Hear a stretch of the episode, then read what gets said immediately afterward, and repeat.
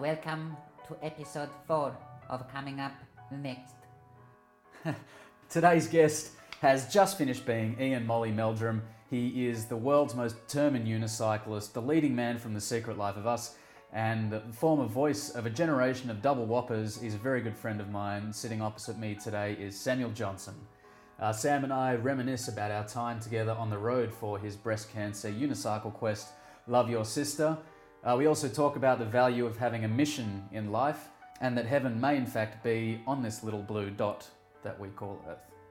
If you'd like any more information on Love Your Sister or to support the cause, head to www.loveyoursIster.org.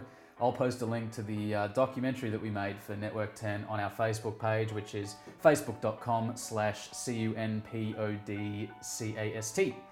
And that's the end of the plug.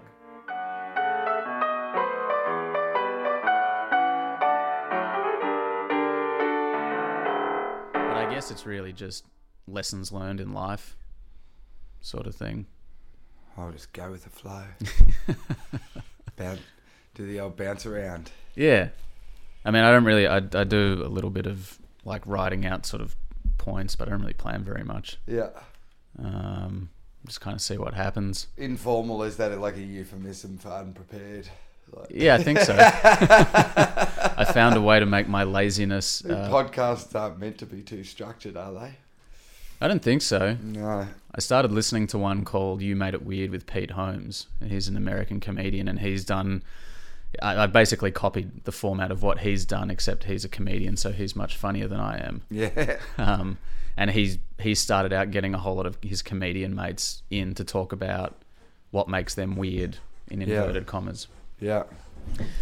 And uh, the flow on effect from that was that he started getting writers in and directors in, and Yeah. um, there was one that he did with Deepak Chopra. And, Yeah. um, I was listening to one today, which was with a a, a reverend or a priest or something. Yeah. um, it's quite fascinating. So it's just Yeah. really, you know, um, as I become more reflective, I'm starting to wonder what it is about, you know, other people that makes them do what they do, and Yeah.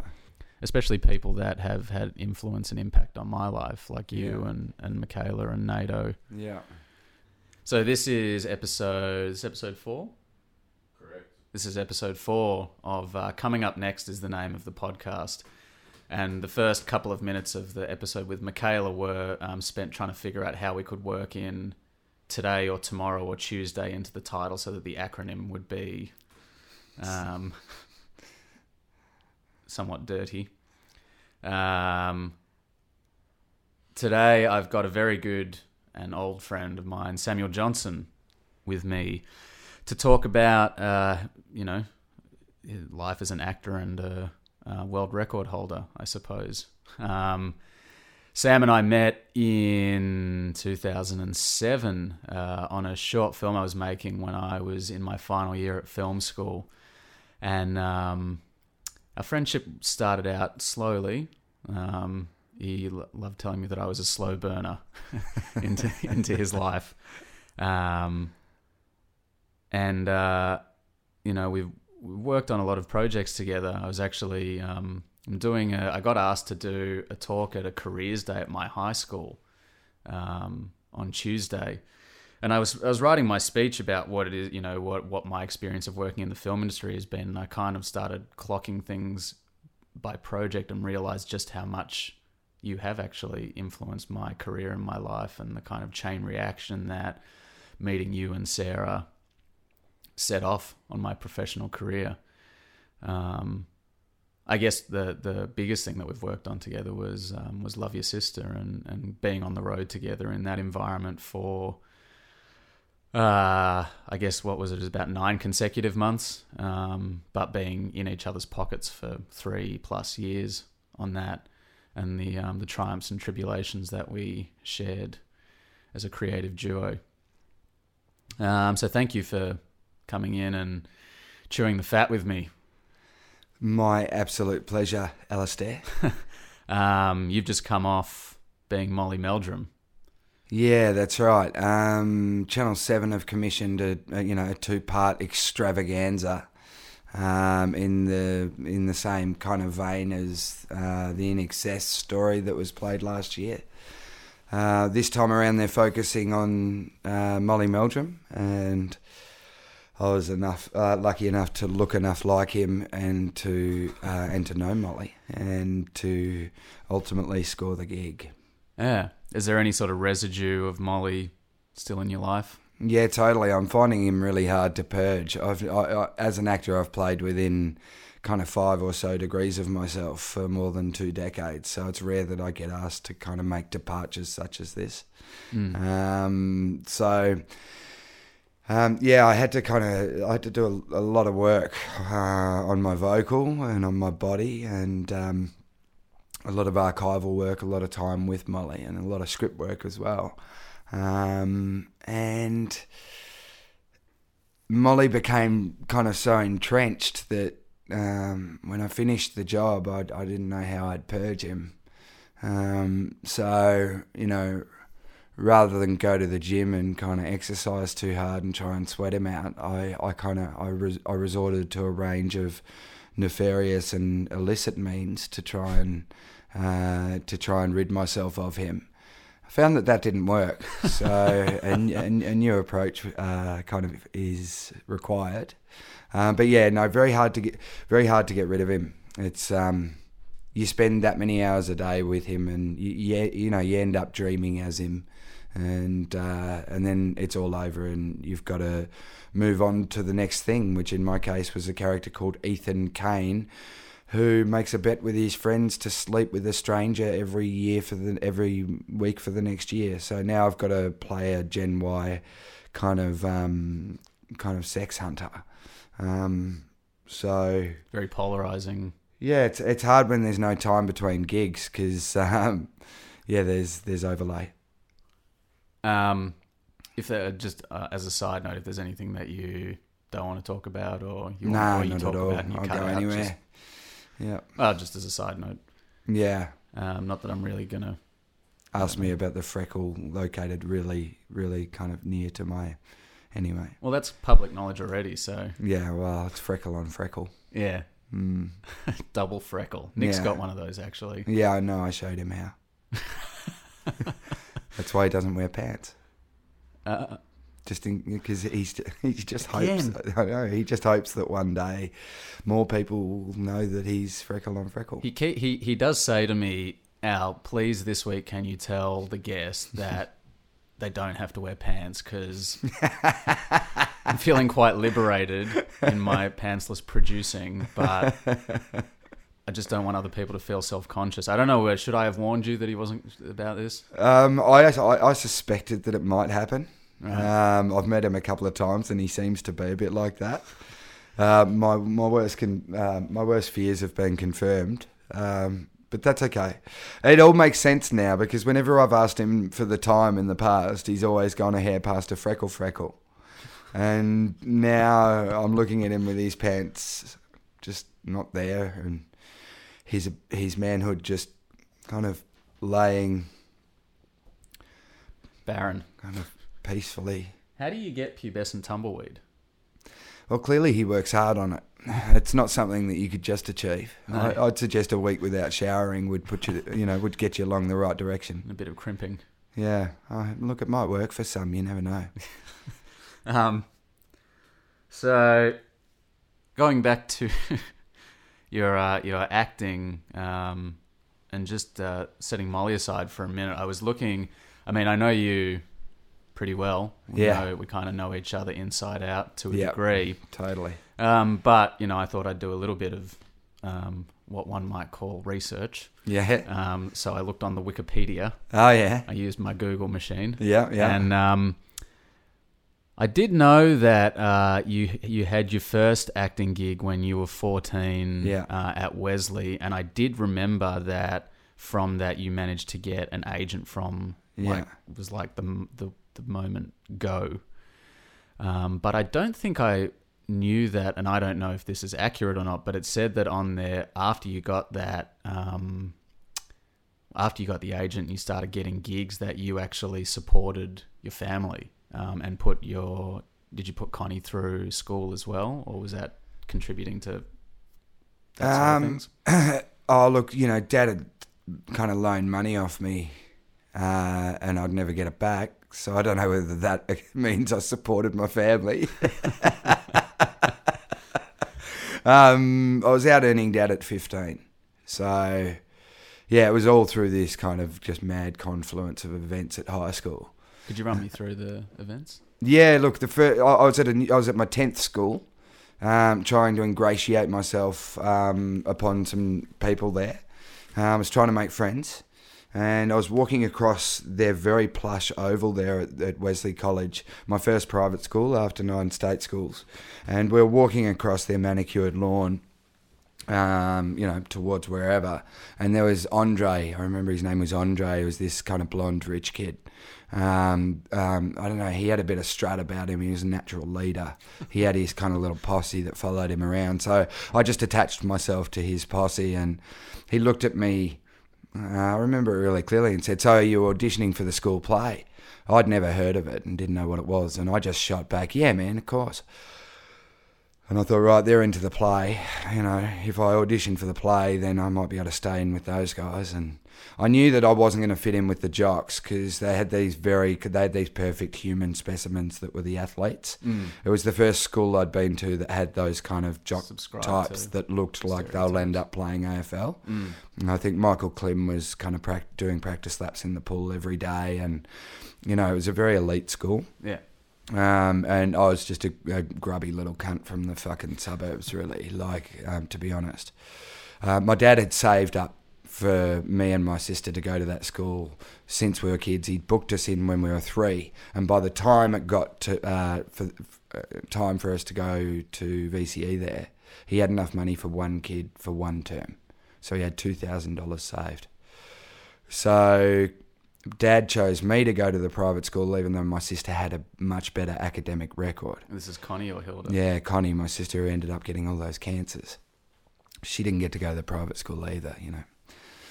Um, and so I ended up at this school and auditioned for this play, and it was for the Pink Panther Strikes Again, and I got the role, and I had to play the mad scientist, and you know, show night came. I'd never been on a stage before. I'd never acted before. I'd never wanted to be an actor. Um, I'd only done it to get in with Andre and his gang, and I found the whole kind of situation aw- awesome. You know, I was making new friends, and then the feeling of being on stage and getting my first laugh, I'll never forget. Um, so I went home the after the first time I ever did a play. I went home and you know told Dad how great it was and tried to go to bed, but I couldn't sleep. At the time, I didn't know that you can't sleep straight after a show, and that it takes a couple of hours to wind down. So I'm just lying there, restless as in bed, going, "Wow, this is better than tennis." Um, tennis was the other, you know, was the thing I'd found that I loved the most up until that point. And um, at, at about midnight, my dad, the phone rings, which is unusual at that time, pre mobiles. Dad comes in in his undies and said, says, There's a woman called Rhonda on the phone for you. I don't even know anyone called Rhonda, uh, least of all, let alone get calls at midnight. And I said, Hello. And she said, Hello, it's Rhonda Schepisi here. Little did, little did I know she was the ex wife of the very famous Australian director Fred Schepisi. And of course, their, their um, kid Zoe goes to that elite school. She said, Oh, I'm a producer and I'm producing an ad for Dishlex dishwashers. Would you like to audition? And I literally said this I said, Don't you have to be good looking to be on telly? and she laughed and said, We'll see. I went and auditioned for it. I had to say, I told Mum that a Dishlex was the greatest labour saver ever invented. She's saving 500 hours washing up every year. Of course, the fact that I'm saving time drying up didn't even enter my mind. A quick 15 seconder for Dishlex to play before the weather because they were sponsoring the weather on the Channel 9 News.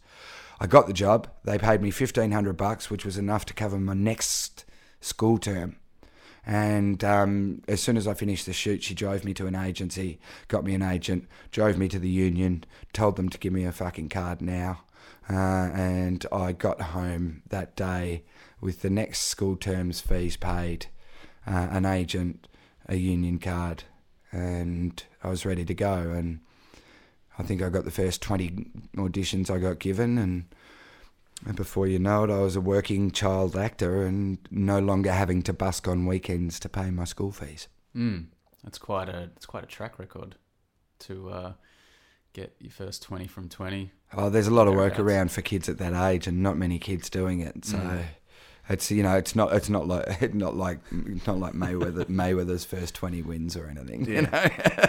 Well, you could you could have been the Mayweather of child actors. Oh mate, yeah, yeah. The shadow of the dream of the remembrance of Mayweather.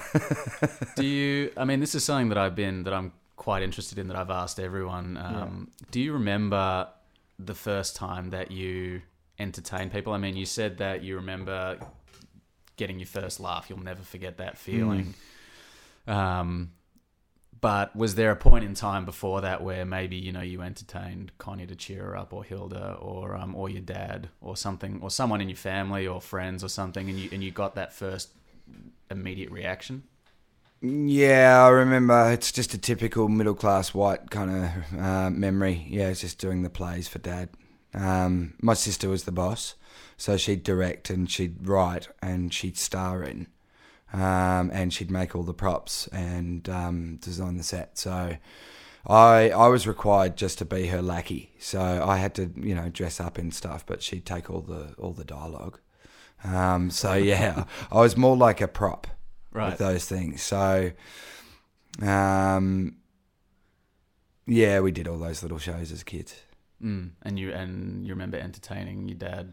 Well, not really. Uh, I, I remember trying to keep him interested. I don't remember many moments where he was like, ha ha "Oh, son, you're so funny."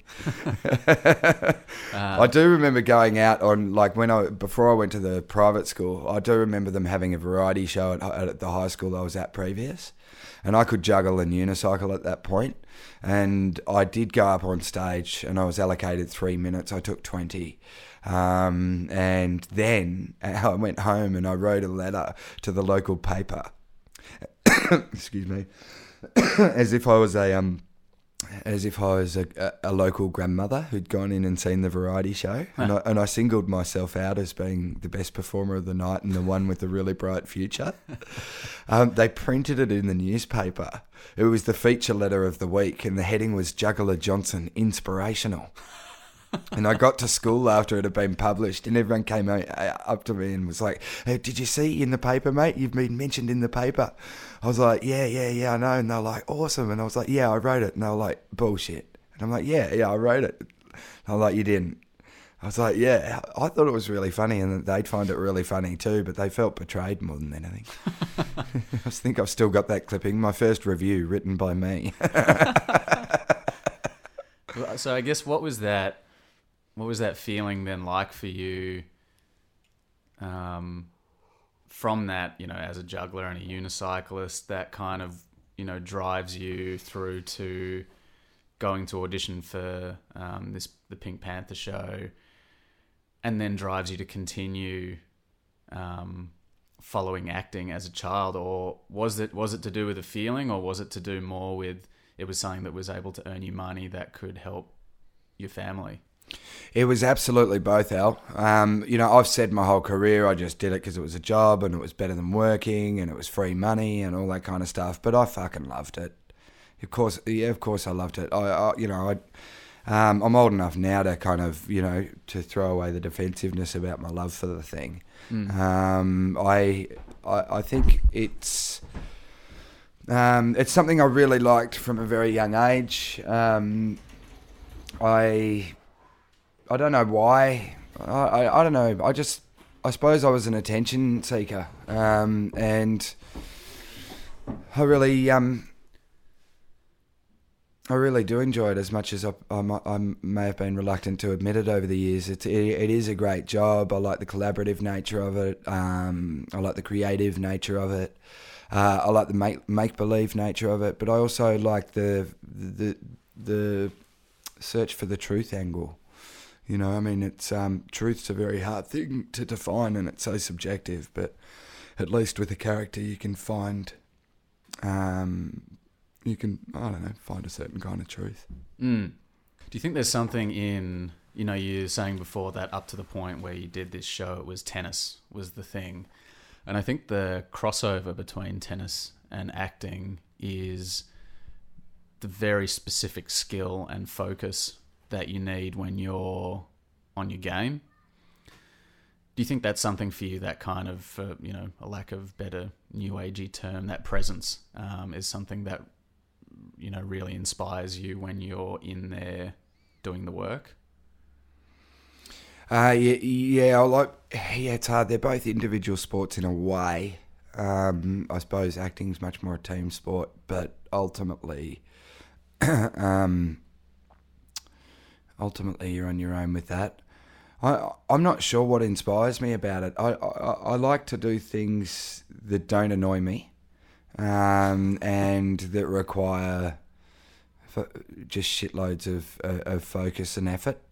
Um, because about the only thing I'm good at is trying, and I'd rather try at something I'm interested in than than not. So, um, yeah, look, I don't feel very focused. I feel quite ramshackle and shambolic mentally, and and it's my looseness of mind that requires me to find things to focus on. That doesn't make me focused as a person. I'm quite unfocused as a person. I meet people who are focused, and um, and I just want to give up trying anything ever um, for the thoroughness that they exhibit. So, yeah, I don't know. It's kind of I'm at the I'm at the stage now where I'm having to kind of I'm starting to cater what I'm doing um, to um, according to the weaknesses in my mind as well, not just the strengths. Do you think then that one of the reasons that you do love acting is because it allows you that focus, um, particularly when you're on stage or in front of the camera? Yeah, and it also allows me n- not to not have to deal with my own life or problems within it as well. So it's a great distraction. Mm. Um, so you, I find I find the characters that I play a, a little bit more interesting than me most of the time. So so that helps. well, what do you then think of the um, idea that all the characters are just really a facet of you that you're exploiting? Yeah, they are. Um, yeah, totally. I mean, the the characters come from within you. Totally. Um, I don't substitute as an actor either. You know, this. Um, yeah, I don't know. Um, sure, they're all aspects of you, but you're you- you're able to apply them according to somebody else, and when you do that, you you lose ownership of them. And you, you know, I see, even though I access kind of um, the pit that is myself for the um, uh, for the ingredients that I need to make a character. Um, essentially, it's about the character, Mm. um, and still a good distraction, even though I'm tapping myself, for want of a better expression. Mm. Um, it was you that said to me very early on in our friendship um, that you are the sum total of your experiences.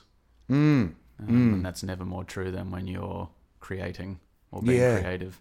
Yeah, absolutely. And and if you can start creating good experiences for yourself, then obviously your total score goes higher. Mm. So, you know, I mean, the sum total of a person's experience that has been stuck in, say, disadvantage, poverty, neglect, drug abuse, um, you know, uh, the sum total of their life will usually be um, an addition of kind of fairly fairly negative experiences. Um, I mean, part of not being poor or not being disadvantaged in that way is that you get to kind of build up a richer body of experiences and kind of that's in that way socially at least the richer get richer and the poor get poorer. Um, and that disadvantaged kid that I'm thinking of that lives around the corner from me in Blackburn that um, has the cops over every second day and he's both his you know, parents are on ice and he's lucky to get through a day without seeing some kid thrown through the air well you know, I mean, what's you know, what's he going to build? And um, who knows? I don't know. It's pretty easy to build up um, a rich body of experiences if if you're taught how. Mm. Do you feel, I mean, you have a pretty rich body of experiences in sort of both spectrums, um, you know, from a very early age. Do you feel like that has significantly impacted your creativity in the way that you do things? Um, no, I was around some interesting stuff as a kid, but I had a very stable childhood and a very safe home. Um, so I think that's what ha- you know. In, in the end, that's why I'm here talking to you. Um, I think if sure, sure, there are kind of there's you know some drug history in my family and stuff, but we never had anyone in front of the kids scratching their face off or. Um, you know, or nodding off or whatever. Um, so, whilst it was around me and I've lived a great life, my my home life was actually really really stable.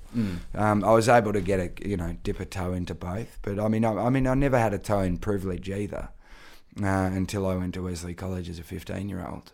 Um, and, And cer- then and certainly now like later in life, I know a lot, a lot, a lot. Uh, you know, I never, I never used to know anyone with money, and now I now I know broke people, and I know people with money. So I don't even know what we're talking about. It's just kind of random, random thoughts. I don't know what we're talking about either. Yeah, It's all just following a random thought train. yeah.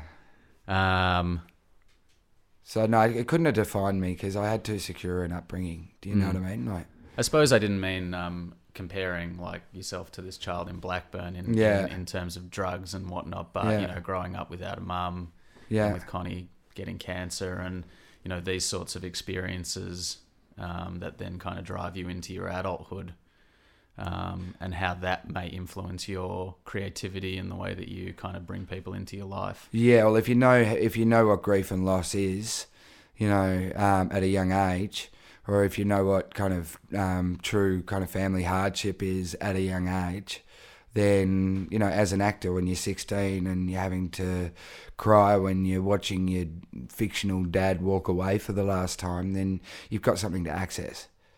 So I can meet people that have supposedly been very lucky who have never had any bad things occur to them. But when you know when life hits and they end up going out into the big bad world, um, they're not necessarily more secure. Um, if anything, they're more vulnerable in a way. Um, yeah, I think um, you know. I mean, we all carry our scars and our traumas.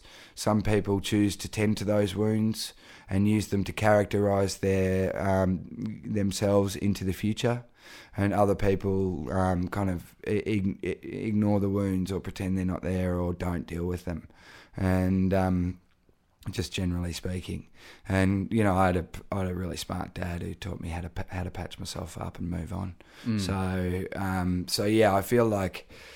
I feel like it was all worth something in the end because when it came to trying to, you know, trying to surmount seemingly kind of insurmountable challenges, or when it came to kind of, you know, doing things well beyond that point where you're sick of doing them, or when it, when it, or when it came to kind of tapping into some kind of um, deep emotionality um, for a role that you might be playing or for for a movie that you might be writing. Um, it's all really helped me. It's coloured me as a person.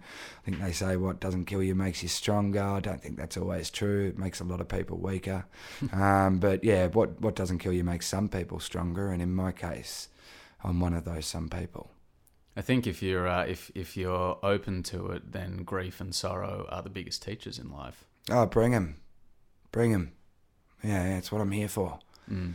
not here to fucking slide up and down your fucking rainbow all day. Do you know what I mean? Like, yeah, fairy floss and bubble gum and sugary shit and fucking I don't know. It can it can all go suck itself. Mm. All of that stuff. I don't like it. It bores me. Mm. Ta tastes good, and then and then you got a sour taste in your mouth, going, "Why did I buy that?" You know.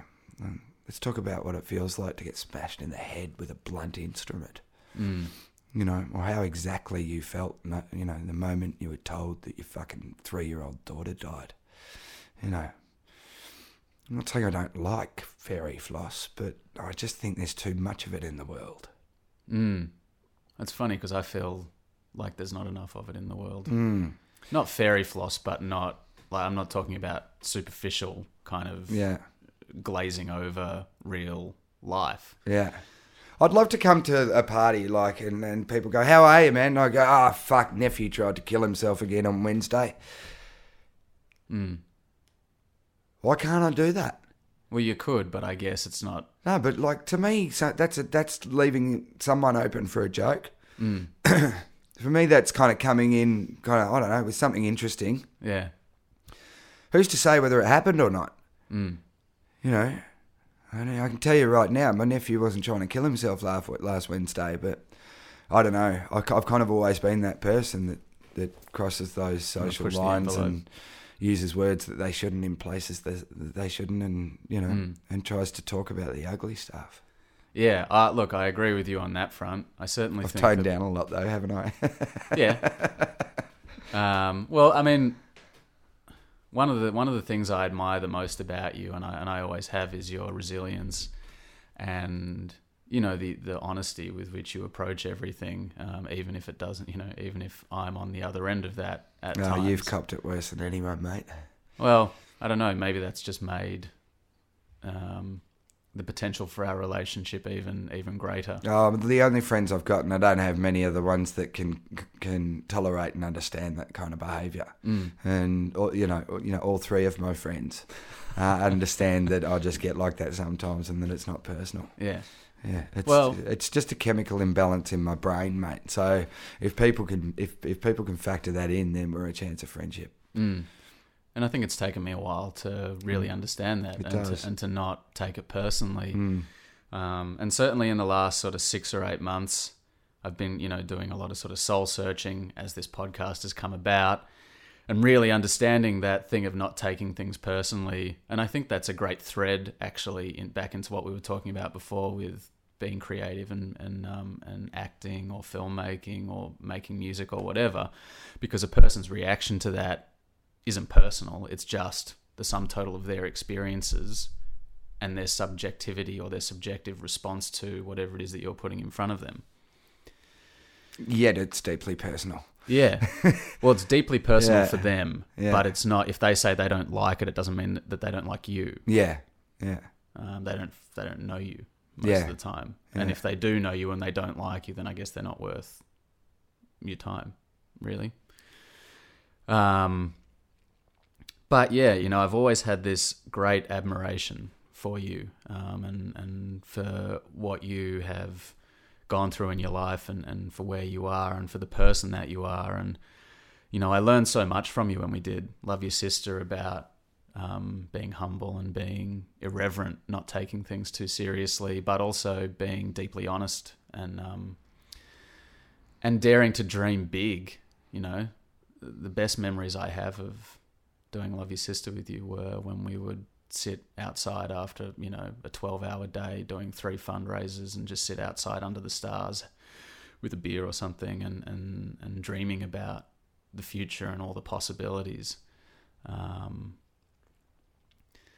I suppose this is a weird segue into talking about Love Your Sister and um, and and what it was really that was driving you to unicycle around the country. Um, we've kind of skipped over a whole portion of your life, but I guess we can come back to it it's later. fine, man. Um, but you know, again, yeah, all of my portions are completely disposable.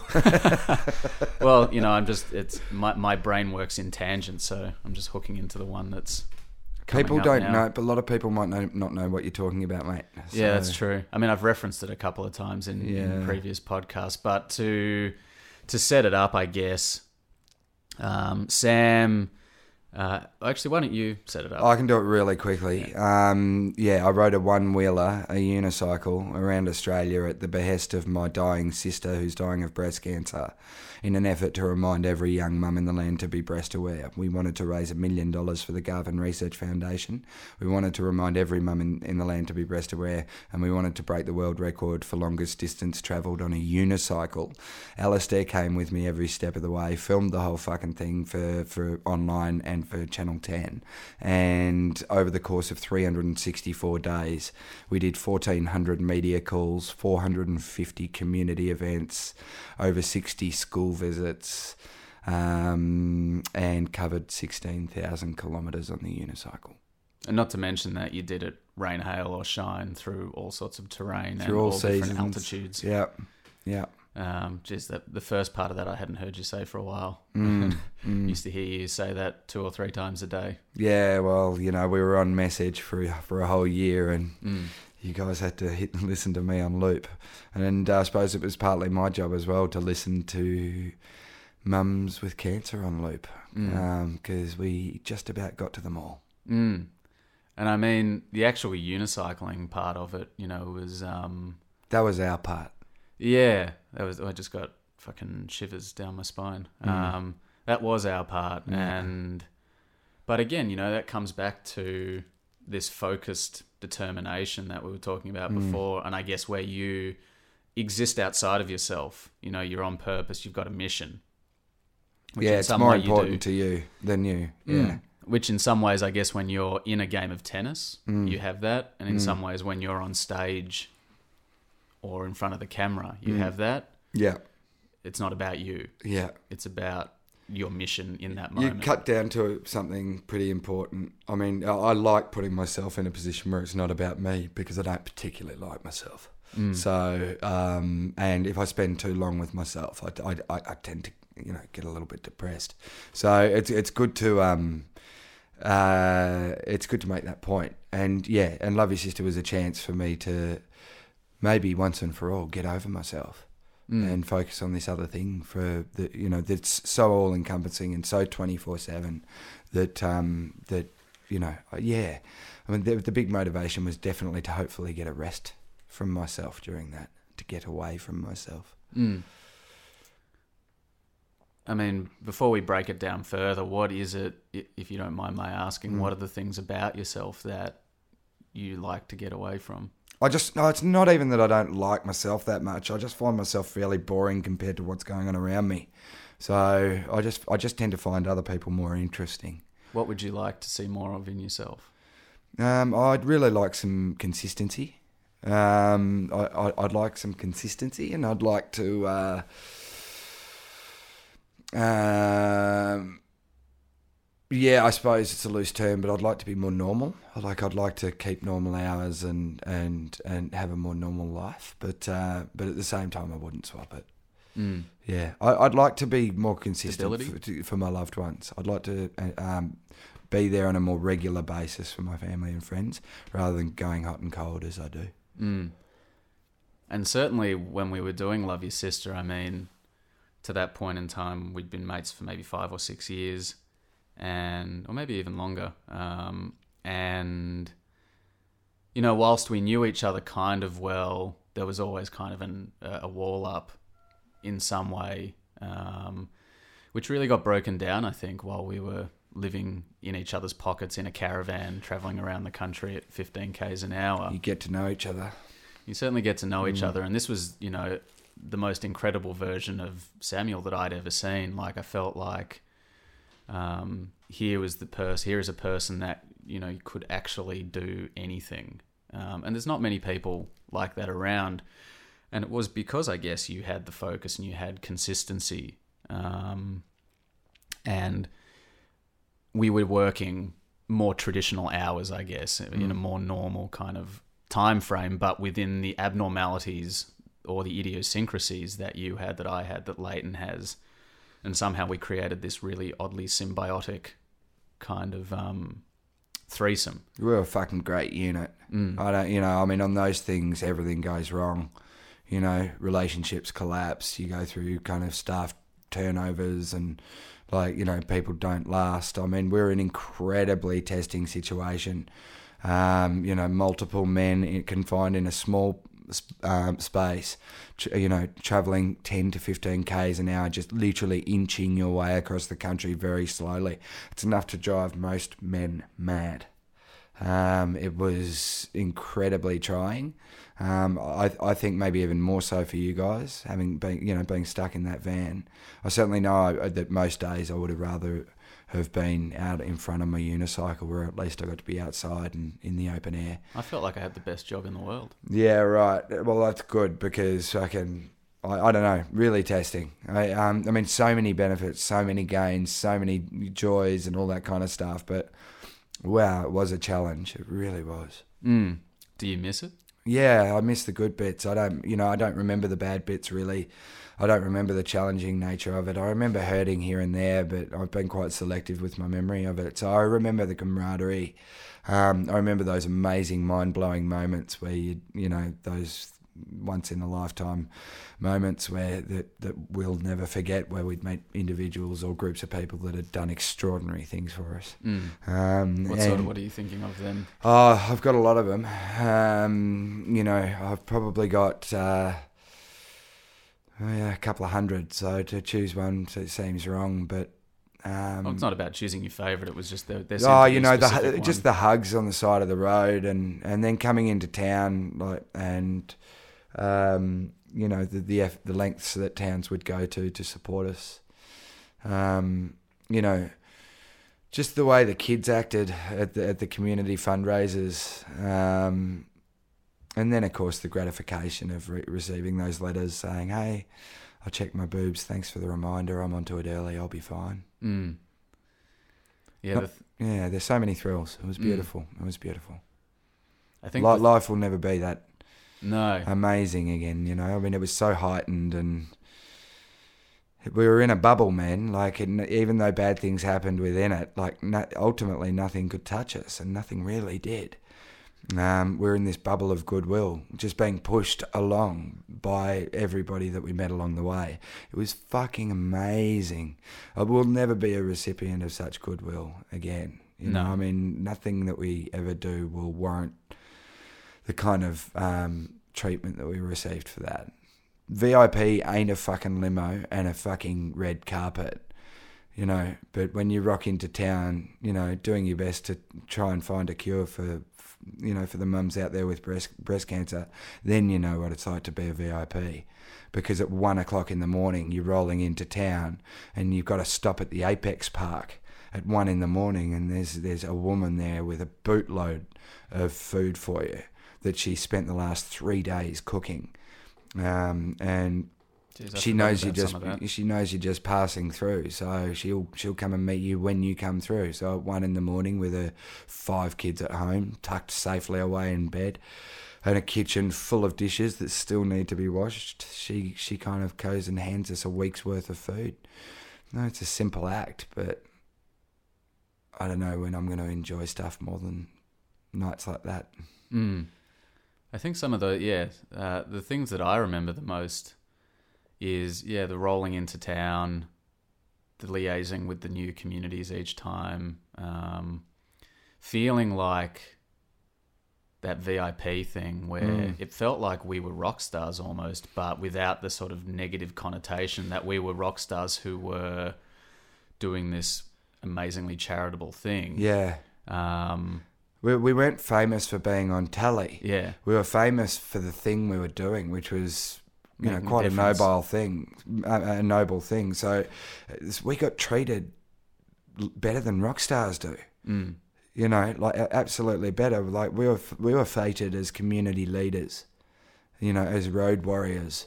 You know, Yeah. as um as as as champions for sick mums out there, and and and for saviors of children's families. yeah, yeah, like uh, whether we thought we were that or not. No, That's how we were, that, that's how we were treated, and um, you know, I'd I'd come off being treated as a celebrity or a delebrity, as you boys like to say, um, being treated as a delebrity all my life, and and it's different, man. it's- it's- And ever since I've done that right, it's been different. I no longer really feel like I get treated like I'm a guy off the telly. mm. For the record, the delebrity thing was a double meaning. Oh well, uh, it took me six and a half years to half understand your sense of humour. so I'm probably twelve years away from understanding your double meanings. It was a double I'll meaning. work. I'll work it out tomorrow. What's Yeah. the double meaning? It was a delebrity because it's it- one less than a C. But That's it's a- It's right. a delebrity because it's like demystifying a celebrity. Oh fuck! I didn't get. Oh, I didn't It's like realise it un- had that angle. That's right. I only only actually made that connection right now. Then didn't I? well, that means it could be a triple meaning by next week. Um, that was one of the characters that we, one of the many characters that we did. oh man, so many voices, so many accents. yeah, You get sick of your own voice after about a week. we get sick of Leighton's voice as well. yeah. Um, yeah, that one of the things that I loved so much doing was the school visits, and when we would at the end of that get the whole school, get all the kids in there in the assembly room what it was probably ranging from 100 to what 500 1000 kids Yeah. to all scream love your sister in unison and then go ape shit Yeah, and then we'd just fuck off yeah. and the teachers would have to deal with the come we, down. we would psych the, and hype the kids up like as if they, as if we'd handed around like double bowls of red jelly and said right eat it in 10 seconds. We're about to go ape shit. Yeah. um, and we'd hype them up to a collective kind of you know mess and um, and they'd have to go back to school uh, uh, when we left, and the teachers would have to calm them down. The amount of teachers that looked at us after that with an eye roll and come and pat us on the back and go, "Thanks for doing that. I've got to take them to class now," and we'd be like, "Our pleasure." yeah But um, we did have a lot of fun with them, and I, I- you know, I mean, that was one of my favourite roles on that was you know becoming as close to the Pied Piper as I could. mm. yeah that's, that's an interesting way to look at it roll into town with your with your without with the van full of little trick bikes and yeah Well, that was the strategy, you know, absolutely was to win the kids, um, especially at our family fundraisers. Uh, win the kids, give the mums a break. I think most other people would go, all right, we're, our demographic is young mums with cancer. We're gonna we're gonna go into the car park. We're gonna set up shop, and we're gonna we're gonna get leaflets out, and we're gonna give balloons out for the kids, and we're gonna go and find those mums and remind them to check their boobs. Whereas we went, okay, all right, let's go in with trick bikes. Let's go in with fun stuff to do. Let's get the families there. Let's play with the kids. Let's get do treasure hunts. Let's let's play massive games of hide and seek.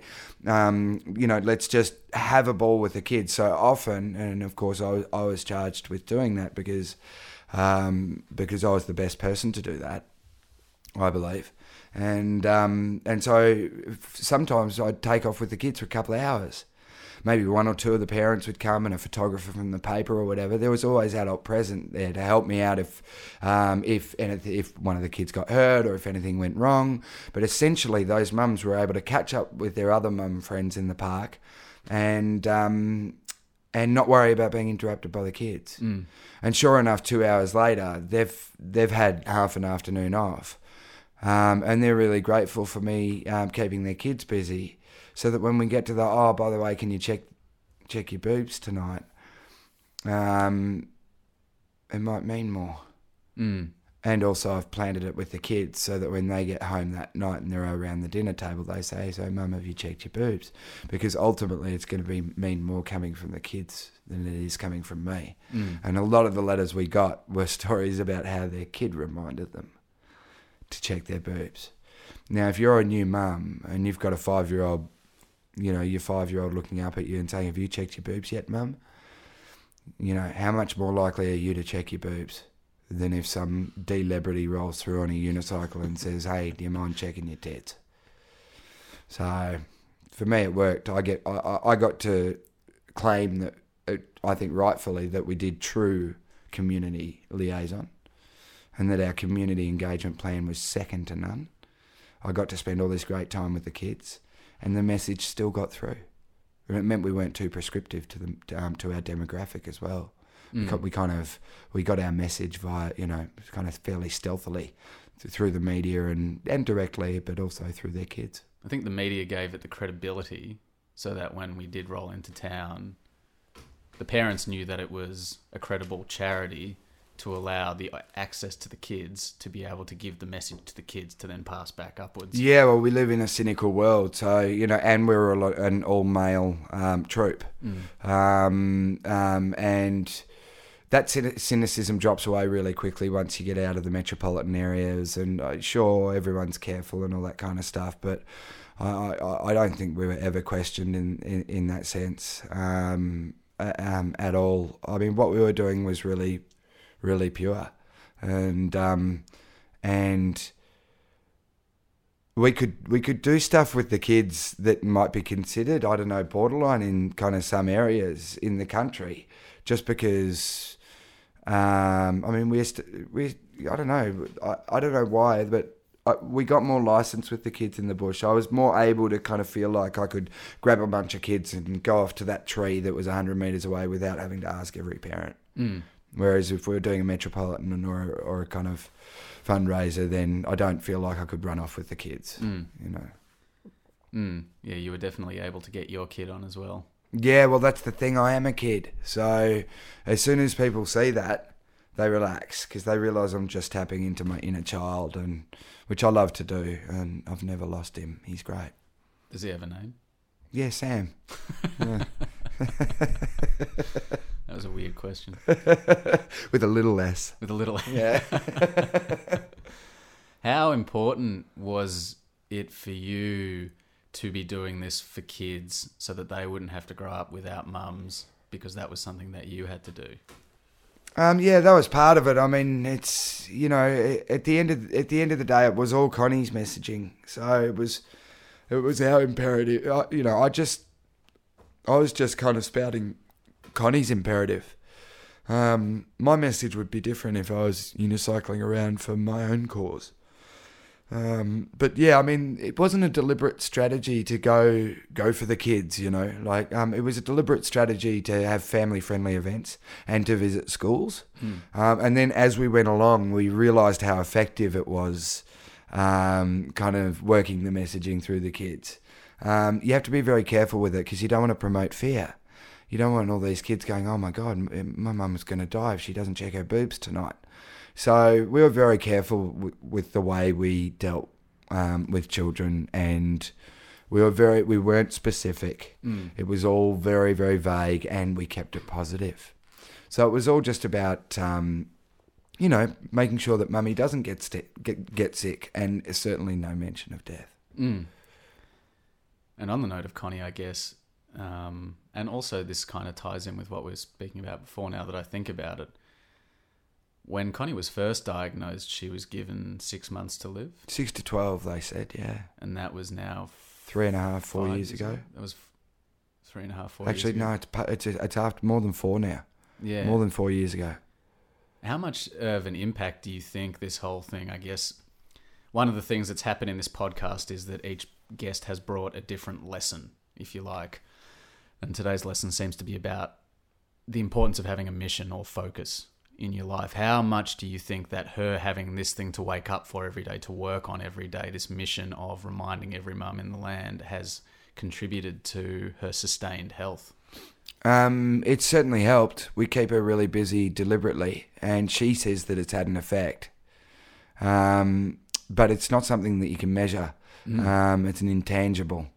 Um, it's like it's like saying uh, it's like wondering how much po- the how, how much effect positive thinking might have on uh, on on on a cancer.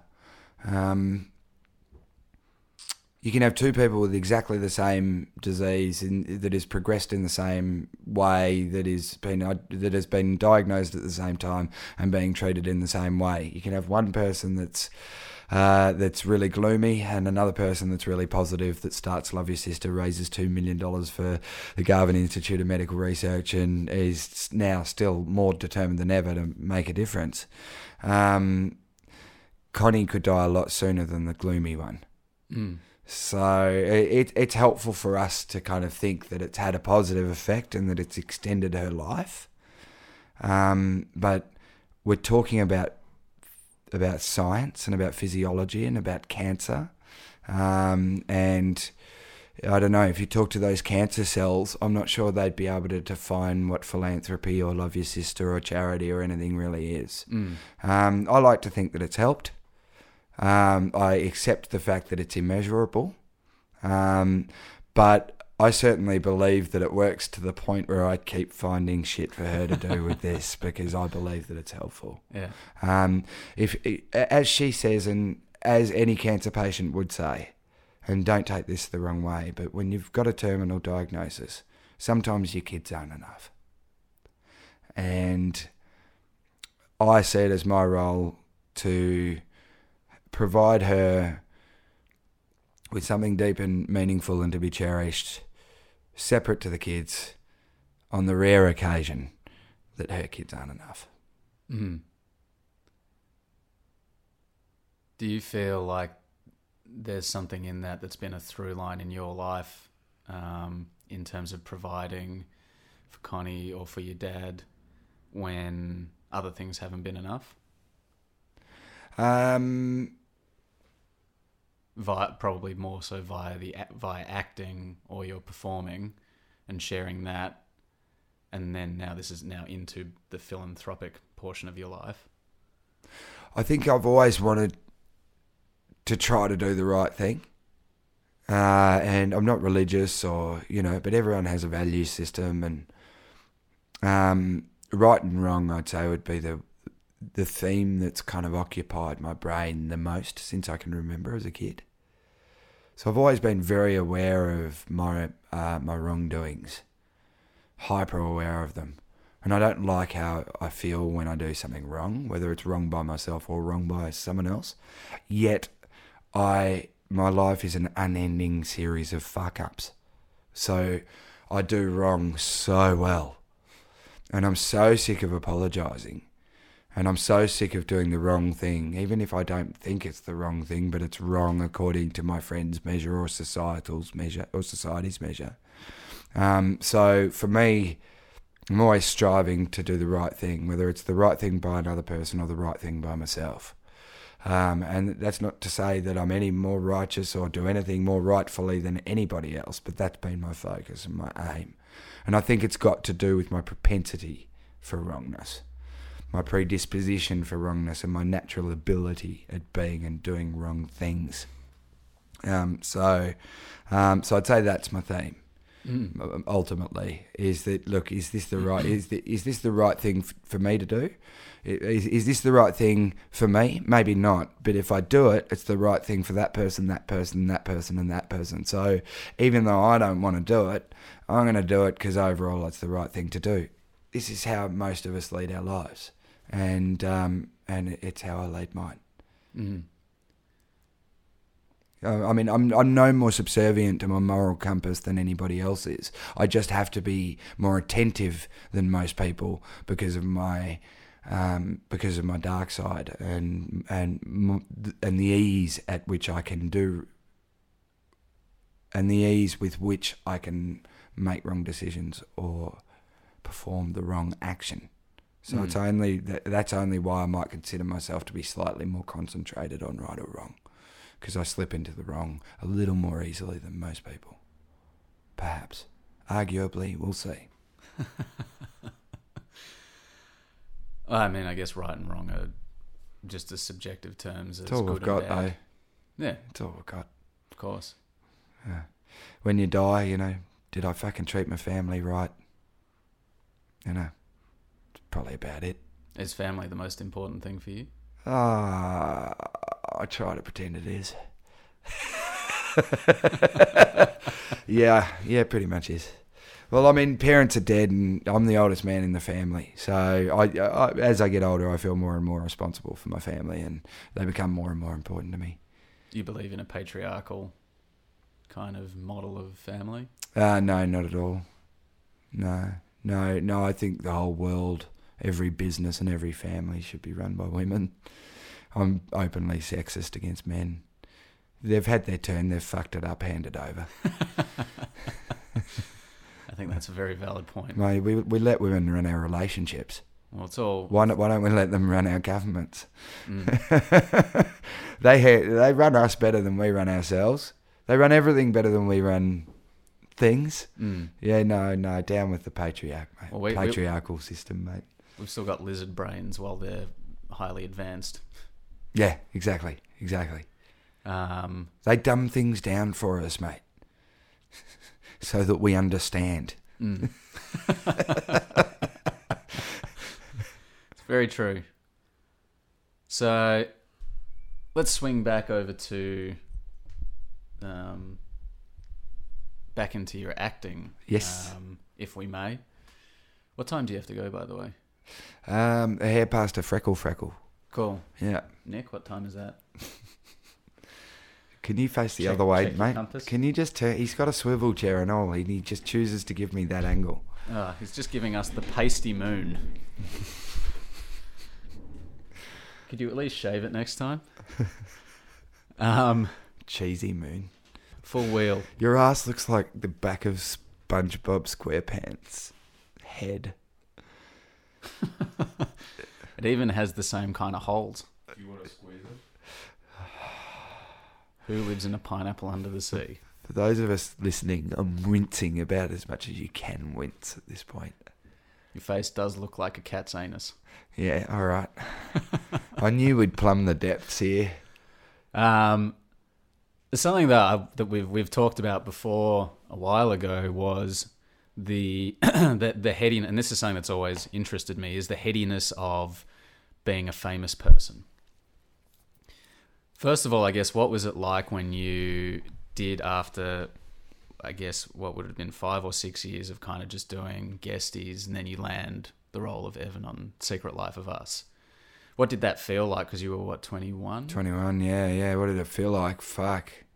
Um, yeah, I don't know. It just changed everything. It altered everything. It felt really weird. I lost my sense of self, my sense of space, my sense of purpose. The whole process was really discombobulating. Um, and because I was confused by it, I got defensive. And because I was defensive, I harbored cynicism. Then I became very negative and very distrustful um, and very suspicious. So. I mean, it's it kind of I, happened on a small scale when I was 14 or 15. I got a job on Home and Away, and I was always, um, you know, struggling for friends at school because my personality was so overbearing, and um, the pretty girls kind of, you know, never really had the time for me. But the day after I was first on Home and Away at 15, I rocked back. I rocked up to school, walked into class, and all the pretty girls were like, "Sam, Sam, Sam, come and sit next to me." Sit next to me, Sam. And I was just like, what? You know, it was the one sentence I'd never expect to hear from, from that group of people at school.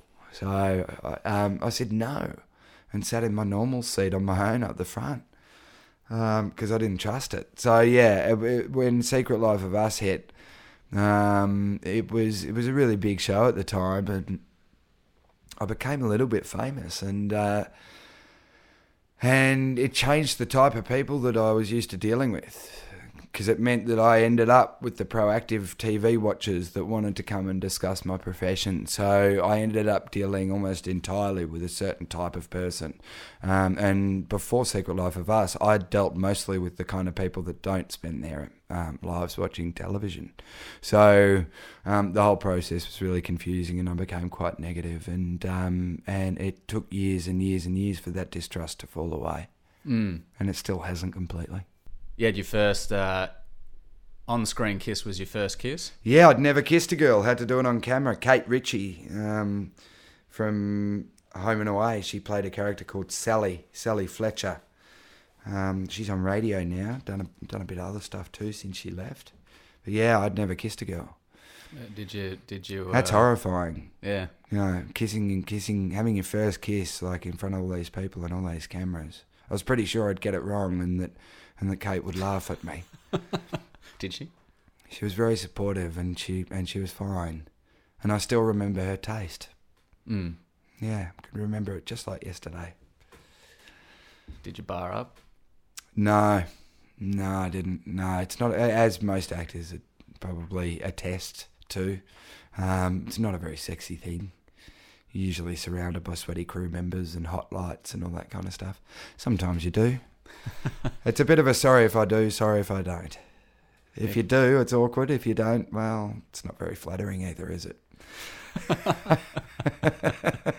I think it was Clark Gable or one of those old school kind of black and white movie stars that said, "Darling, sorry if I do, sorry if I don't." Sounds right. I always attributed that to you, actually. don't ever attribute anything to me. I'm a walking fucking secondhand something. Walking, walking quote book. Yeah. So you so you land the role of Evan, and I mean, obviously, Secret Life of Us was a news show when you got the part. What did it feel like? I guess before all of the headiness and cynicism started to kick in to actually be the lead in a show. Uh, yeah, it was pretty weird. Um, I was the youngest in the cast, and I was narrating the show. And I was in with a bunch of amazing actors, including Deb Mailman and Claudia Karvan. And um, it was just fun. To be honest, we gelled in that rare way that some casts do. Every now and then you get a group of actors together and it just happens. Um, it's it, it, I've only seen it happen twice in my whole career. It happened on that, and it just happened to me recently on this Molly job. Damo said um, it happened on um, Underbelly.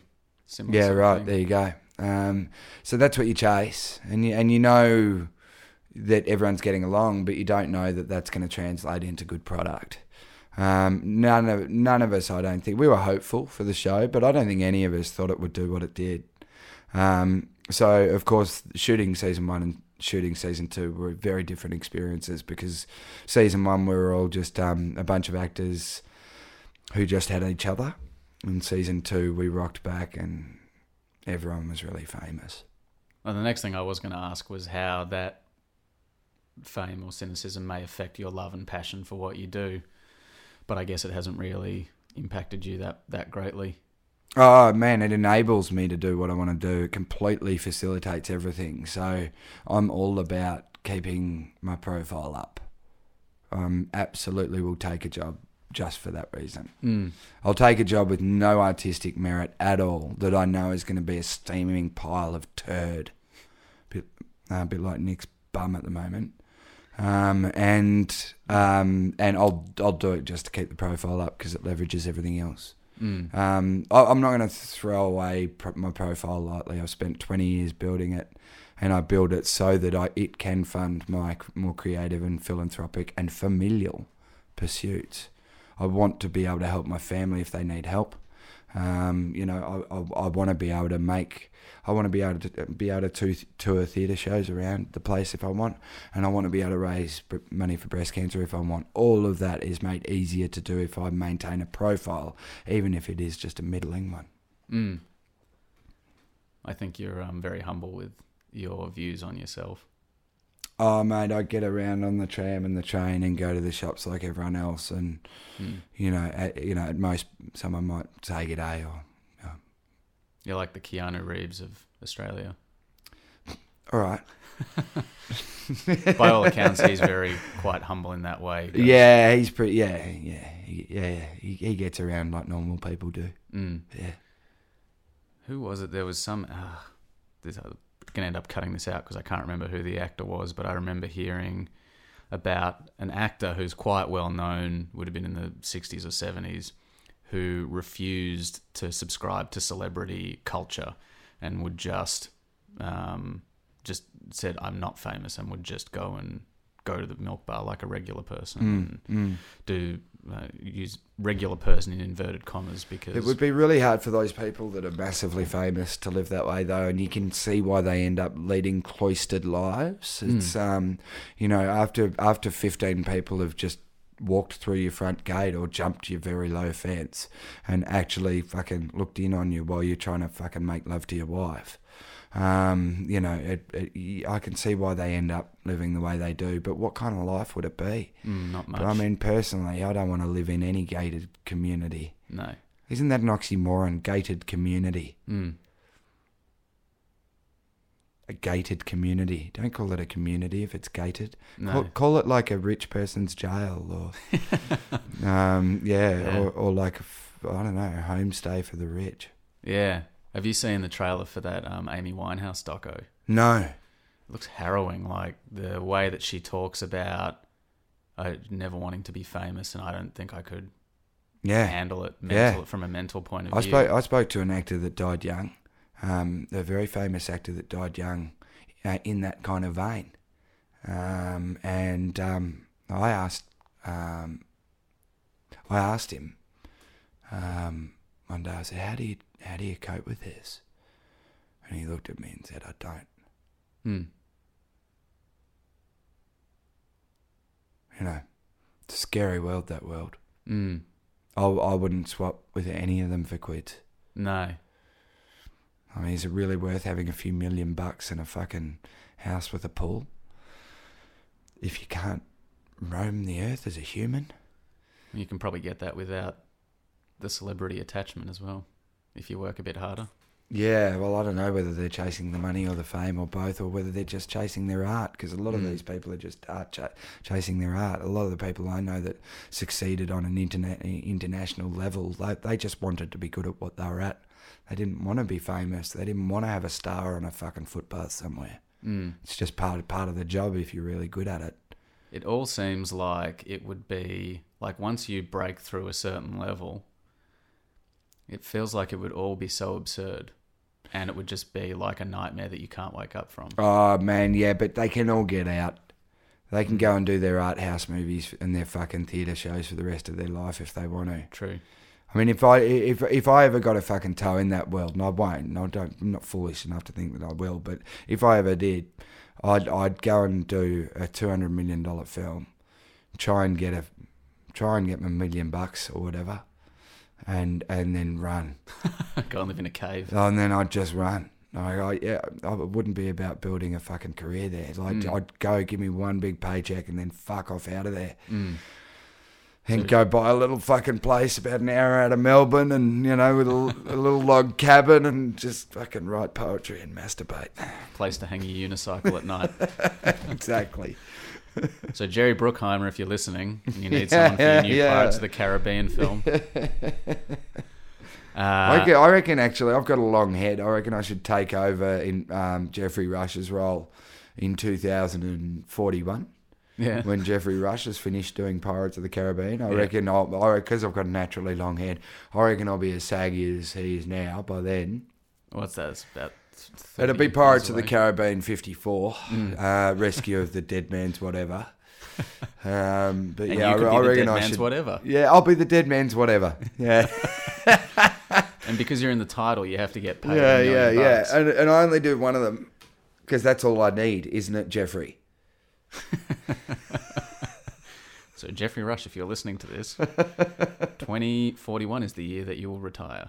But I suppose I don't know. You get used to those big paychecks. You would do eight of them, wouldn't you? Well, I was listening to a podcast um, with Dana Carvey, you Yeah. know, who was Garth in Wayne's World. Yeah, right. I don't really know what he's done beyond that, which was 1993. He would have been. Yeah, but he wouldn't have been paid that much, would he? Well, he was saying that his like monthly expenditure is a hundred grand or something, so he needs to, you know, he needs to be able to sustain that. Yeah. Now, yeah. far out. I'm like, how, and and but he seems to be comfortable in doing. He must do a lot of writing or producing or something. He's got to be doing stuff. Like, I mean, or that's- can you make a hundred? Can you make a hundred k a month in America not doing anything? Is that? Well, probably. I wouldn't know. They've mastered. I don't understand how they work. It's a litigious community. I come from Australia where you work for your money. We just got to sue someone. That's right. Who should I sue? Yeah. Should I sue you for putting up with me over the years? Or fuck you, Al. Yeah. You've been way too patient. That's We're right. going to court. and then I'll sue you for suing me. yeah. Can you sue someone just for suing him? Yeah, you can. That's Well, called I- countersuing. What if you sue me Yeah. and then I'll sue Leighton? Or even better, even you? better. Let's team up and work out fucking who to sue properly. Like, we'll sue, but it should be for something really ridiculous.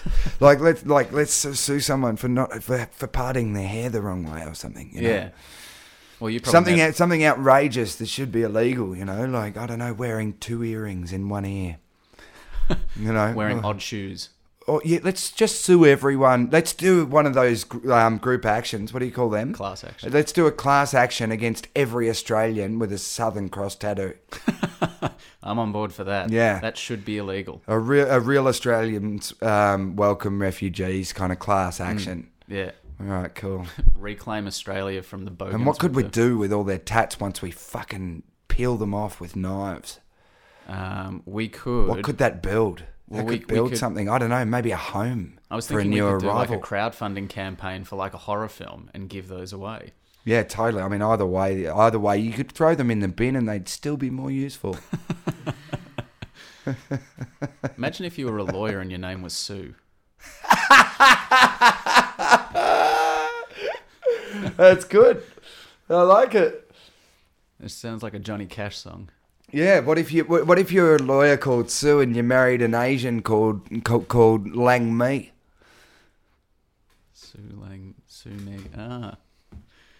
Gotcha. I can ruin any of your good jokes, Al. It's my pleasure. I, I, I like to think that you enhanced it. I, no, it should be, it should be it Lang first. now. So so you marry so Sue marries Miss Mi- Miss Lang. Me now. It's me now. Yeah. so you've got the Miss Me now and the Sue Me now. Miss Sue Me now. No, no, Miss Me now is her Miss Me name. All right. Yeah, yeah, and he cha- and, and he changes his name to Sue Me now when he marries her. Wait, he changes And after his- that point, he he'll never miss her again. Sue. What's that? He changes his name to Sue.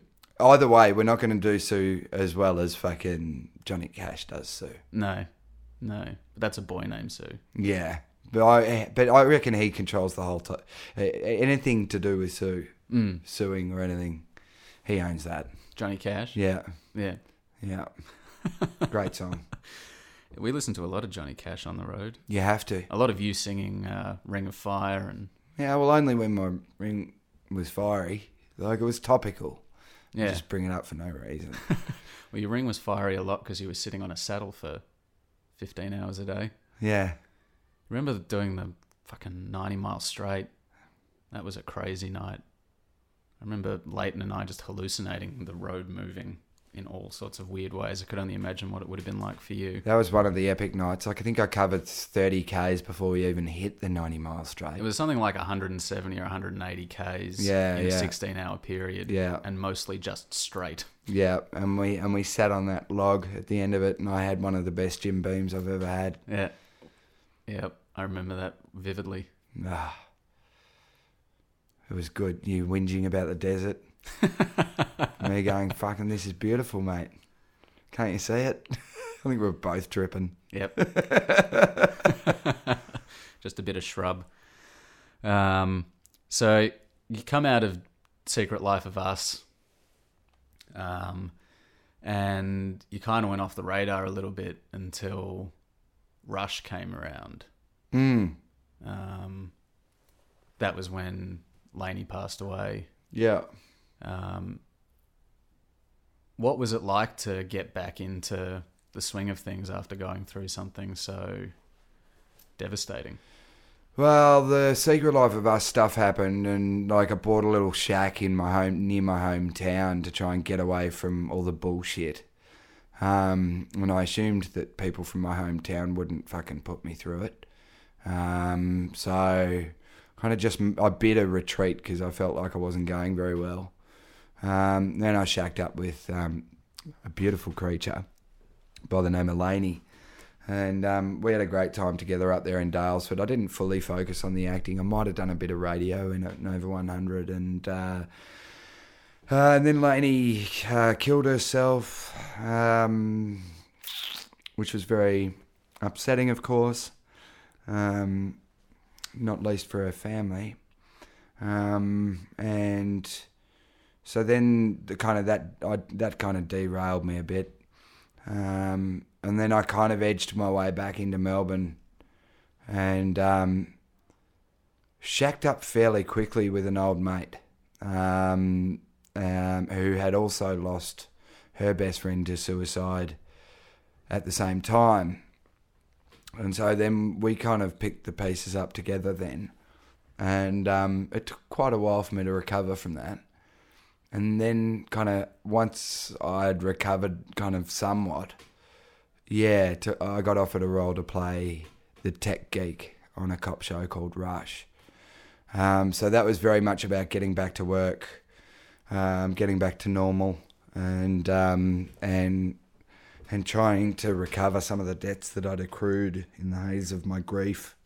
Um, so yeah, so it, it was one of those points in life where you kind of lose everything and have to start again. So I spent the house on kind of not working and on legal fees and stuff. Uh, It's a complicated story that whole period, but uh, um, so Rush was kind of definitely uh, my first time back on regular tally in a few years. Um, I'd kind of had a few years out trying to work out what I wanted to do, you know, working at Spud Farms and working at pubs and taking on labouring work and Did you enjoy Dude. doing that? yeah, I did absolutely, but um, absolutely, um, and I imagine there's still plenty more of that work to come for me. Um, the acting work's getting thinner and thinner as I get older. I'm lucky to get 50 days a year now, so that's another lot of days that I've got to fill doing other stuff. So, um, so yeah, Rush was kind of yeah, definitely kind of I suppose my my, my foot back in. Mm. Did it feel good to get back in the acting? No, I hated it. It gave me the shits. Um, it was the worst side of commercial TV for me. I mean, I, I was basically a vehicle for exposition. So I didn't have to say anything. I just had to literally tell the audience what was happening. Mm. Suspect has crossed Flinders Street in a yellow car. I found him. He's on the corner of fucking whatever and fucking whatever. um, you know, yeah, copy that. I'm on it. So you did hours. Every hours episode, I'm on it. Work. All right, I'm on it. I'm onto it. Sometimes I say I'm onto it instead of I'm on it. I was gonna say because I saw that episode. Yeah, yeah. Leave it with me. Okay, all right.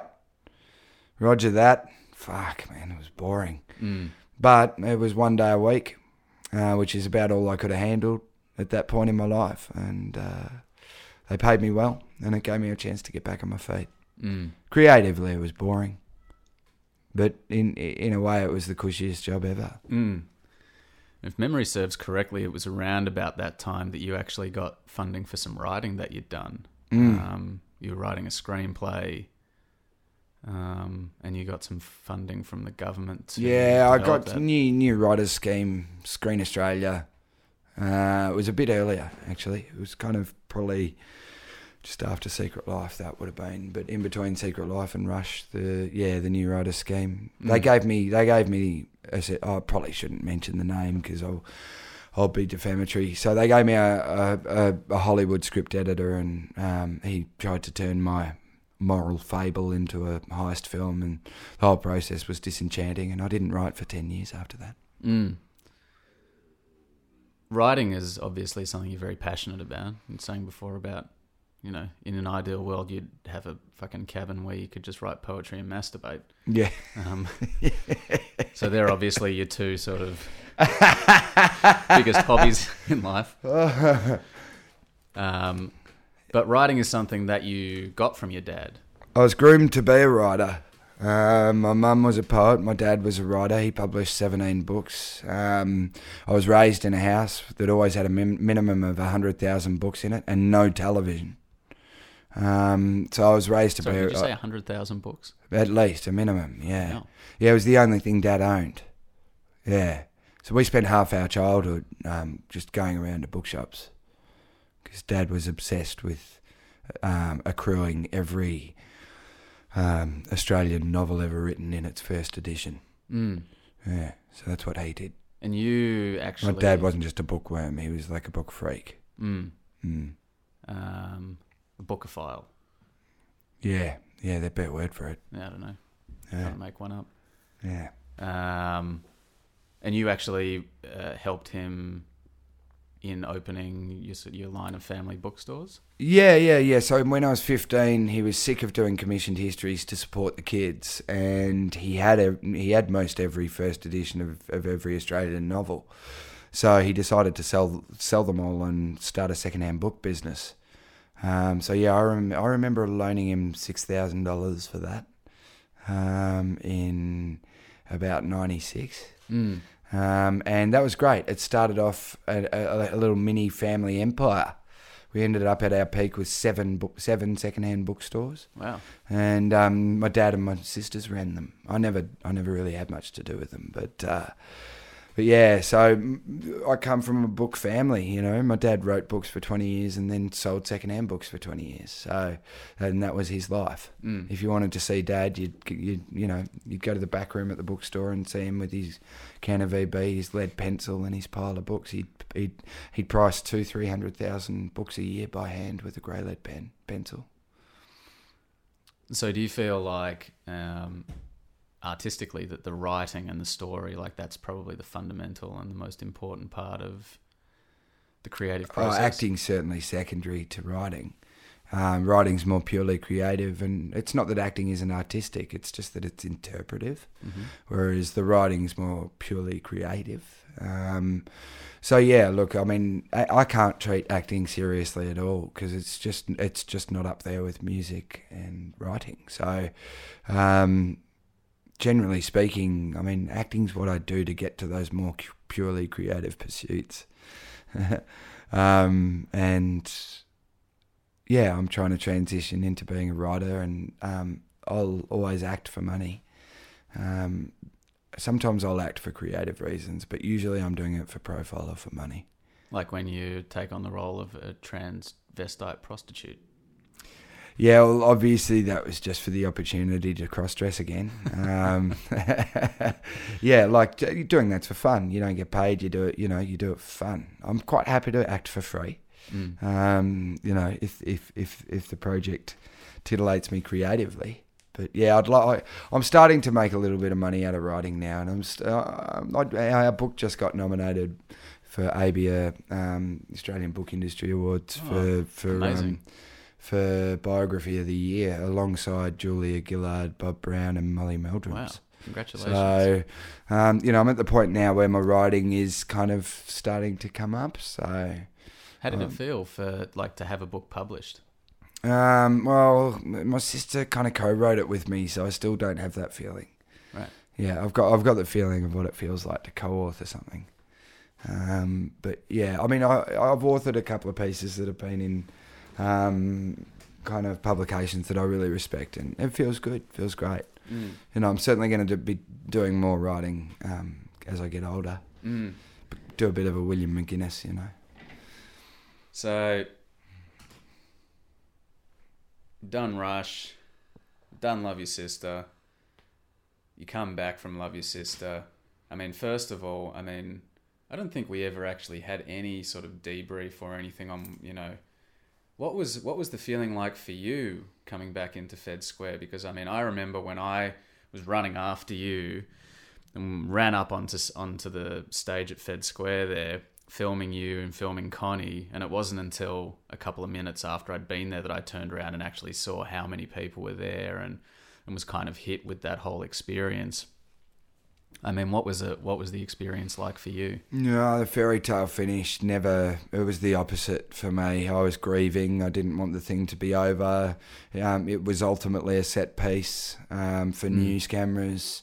Um, the, I was very cynical, and um, I felt like I just had to behave in a certain way so that I could finish the fairy tale according to the way we'd pre-planned it. Mm. You know, I wanted to cry and be sad. I didn't want it to be an uplifting, I made it moment. But but when you've got fucking fifteen news cameras in your face, and you know, like I was required to be joyful at that moment, so it ended up feeling fraudulent. Mm. Um, to be honest, it felt like a fraudulent set piece. Um, and I, th- I think the true the true feeling of having finished was when I went through my hometown in Daylesford. Mm. Um, so yeah, I don't know. I was, I kind of, I, I, I had an episode that day too. I, I went, I, you know, I was having major, major anxiety going from having a road that was mostly mine to kind of the hecticness of kind of Melbourne, and yeah, Mm. so I didn't cope, didn't cope at all. Um, and I didn't get my dream finished that I'd fantasized so heavily about throughout the trip. Um, the problem with dreams and fantasies is that when that when you actualize them, they become real, and they no longer have that special dream or fantasy like quality. So, There's a great um, um, so yeah, it was a letdown. there's a great Jim Carrey quote I think Mm. that is something like, "I wish every person uh, in the world could have their dreams come true, so they realize that they're not the key to happiness." Yeah, exactly. Yeah, yeah, they're not. It's about the doing of them that um, um, that matters. Certainly, the achieving of them. What was your I- dream finish? Uh, my dream, I got my dream finish. It was to hug my sister, who would be alive at the finish line, Mm. and for her to, and for her to look at me and crying with pride in her eyes, and knowing that she'd be more proud of me than she's ever been of anybody. Mm. Um, and I got that. I got all that. But um, yeah, I don't know. It's like you know, you imagine that premiership player always wanting that that premiership medal, and they play their whole career to play in a grand final, and then they look at the medal and realise it's just a medal. Mm. It was just that it's about the journey to get there. Yeah, totally. Uh, So I got to hold the trophy aloft and be the premiership player, but it meant nothing. The Mm. trophy, the trophy or the medal or that moment at the end, it's all just symbolic. mm. I'd like to speak to AFL football players about how they felt when they realised their medal didn't mean anything, Mm. or whether they, or whether they've refused, or whether they continue to insist that it means everything.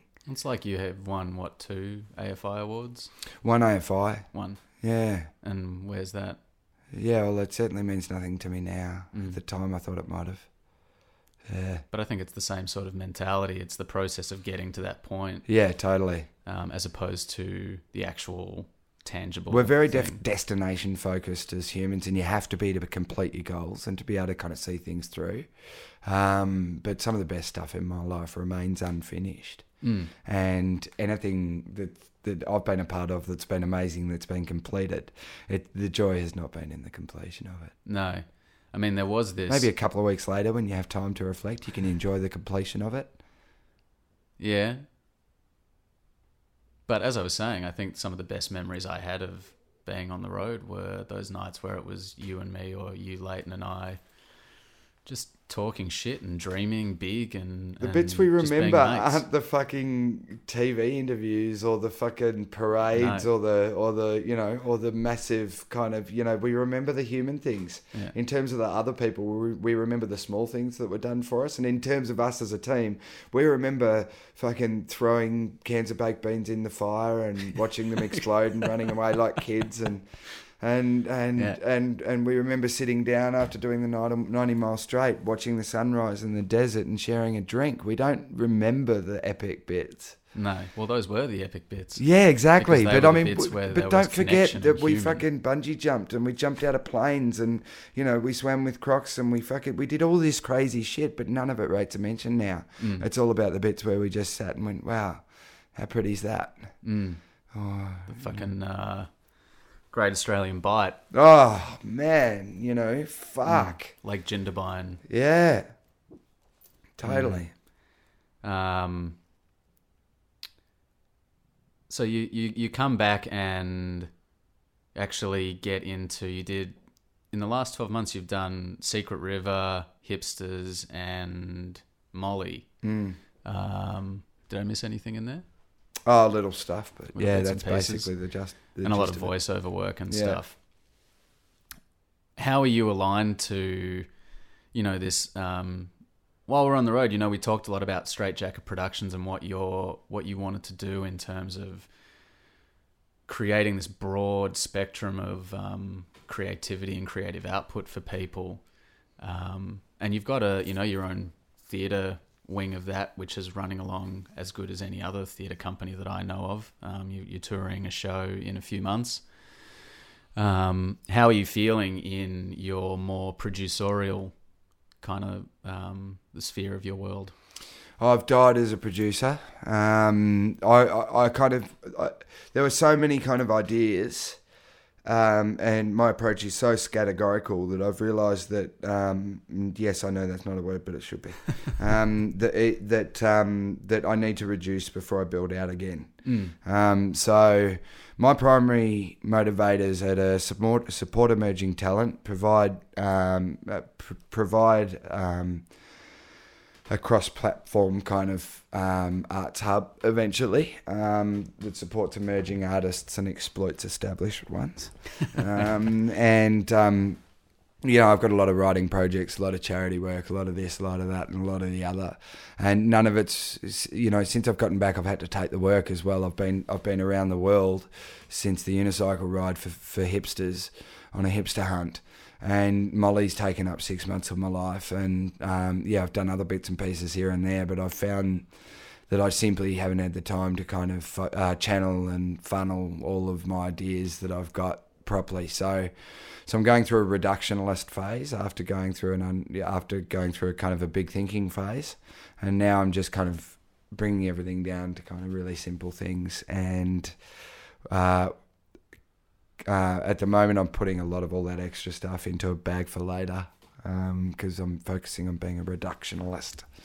So at the moment, all I want to do is get this fucking work that I've got out of the way so that I can focus on my writing. Mm. Um, and I'm not producing anything at the moment.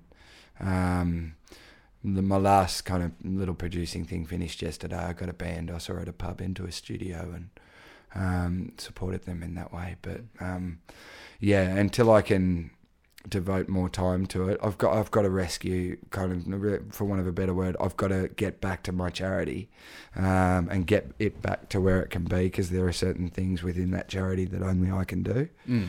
Um, so I'm going to do that and focus on my writing and um, and go inward because because I've just been focused too outward, for trying to help too many fuckers trying to be too many people, too too much for too many people. So I need to I need to go back and find a cabin somewhere and lock myself away and recalibrate, Mm. And then and then come back at it with a with a more defined kind of uh, tactic that won't um, that won't result in disappointment. Mm. I think that's fucking great, man. Mm. I really think that that like to actually because in doing that you're actually giving yourself that focus Mm. um, instead of being trying to do too much for too many people. There's ten things much. I can do quite well that I know I want to do and that I will get around to doing. Mm. But I'm, I can't start that off by starting with all ten. Mm. I think I think we as creative types often do that and build something and it starts out as something small Mm. then we build it out into this huge gigantic thing and suddenly it's bigger than fucking Ben Hur, Yeah, and exactly. we're looking at it going I don't know how to start Yeah. this so don't even bother Yeah, whereas if you just kind of reduced it it's our job to that- dream. We've got to do that big thinking stuff. yeah But then you've got to be able to get the funnel out. yeah So I'm kind of recalibrating. I just want to go and collect my head because I haven't had a chance to catch my breath for about five years, yeah maybe four and a half years. Literally haven't had a chance to stop. And I've also a lot of my stuff I've been doing isn't truly my own. mm. So I'm going to go away, come back, and then get go hard on my own stuff and um, and kind of use my network of, of geniuses that I'm lucky to have around me Mm. to help me help me then um, kind of take it to the next level. Mm. But yeah, for the moment I'm out. I mean, I've got the appearance of being in, but it's just not true. it's a good illusion to have though Yeah, totally. um, the illusion of being busy is a very profound thing for the, the like the outside looking in yeah, if you want, if you want, if you want to get someone to do something, give it to someone who pretends they're busy. Yeah, exactly. you said before you're not a religious person. Do you Yeah. believe in a god or a divinity or something higher Nah. than us? I believe in love and life and this planet. Yeah. I think it would be pretty. I believe in the sky and the stars, and no, there, there's certainly stuff up there. Mm. Yeah. Do I believe in a divine being? No. Do I believe in a higher power? No. Well, I think um, I think divinity can be just love in a pure. To be honest, I do think heaven is on earth. I, I look around and I go, if this ain't the garden, you know, or if this ain't fucking heaven, Mm. you telling me there's a better place than this? Really? Would you want a better place? Hmm. It's right here in front of us, as far as I can tell. On Nick's The, the idea that there's something better somewhere else is an insult to what we have here, Mm. for me. You know. You know, I find that there's spirituality here, right here on earth, in everyone I meet, you know, in in nature. So yeah, I, I, I, I, I can see why we'd need a god to explain all this. I definitely can see why we'd need one, because it does defy explanation, and without without a god, there's not many answers. Yeah, Hmm. it's a tough one. It's a tricky one. I, I love religion and the values it promotes, and I, res- and I respect religion, and I'm really glad that religion's there as well. But I don't believe it should be tax free. Mm. That's a good way of putting it. Mm.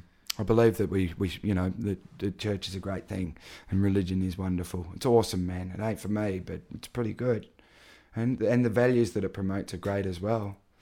Um, so I'm pro religion, um, and I'm not even anti God, because I believe that anybody should have any God they like.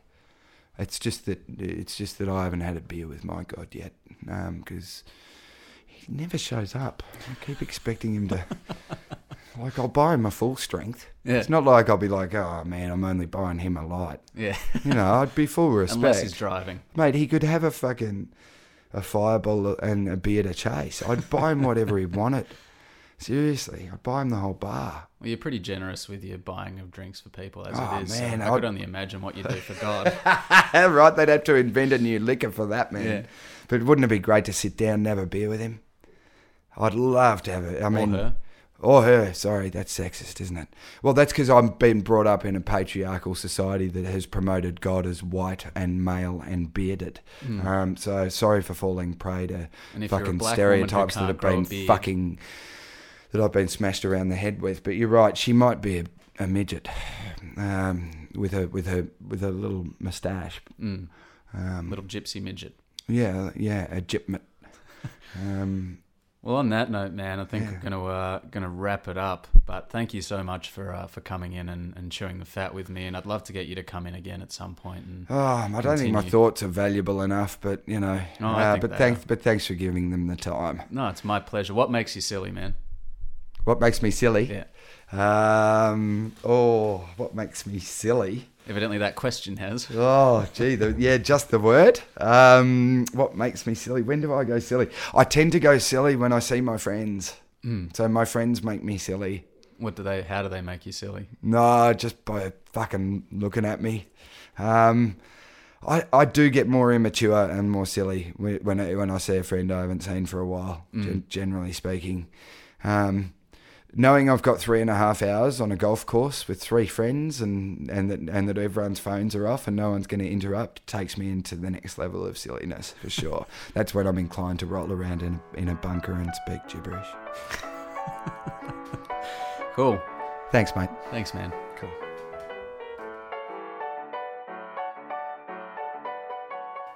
Well, in the wise words of Ralph Emerson, life is a journey, not a destination. And that's just something that I read on Twitter. So it makes me sound smart when I say it on a podcast like that. Uh, probably not many people know that better than Sam. Um, thanks for sticking around, friends. I know that was a pretty long episode. Um, I hope you're enjoying the raw format. You can probably tell by now that I just like to let the flow go. Uh, next week's guest is uh, an outstanding stand up comedian. She's been acting and working in comedy for about 10 years, uh, and she used to put up with me on a daily basis uh, as my other housemate. Uh, coming up next, Tegan Higginbotham. See you all next week.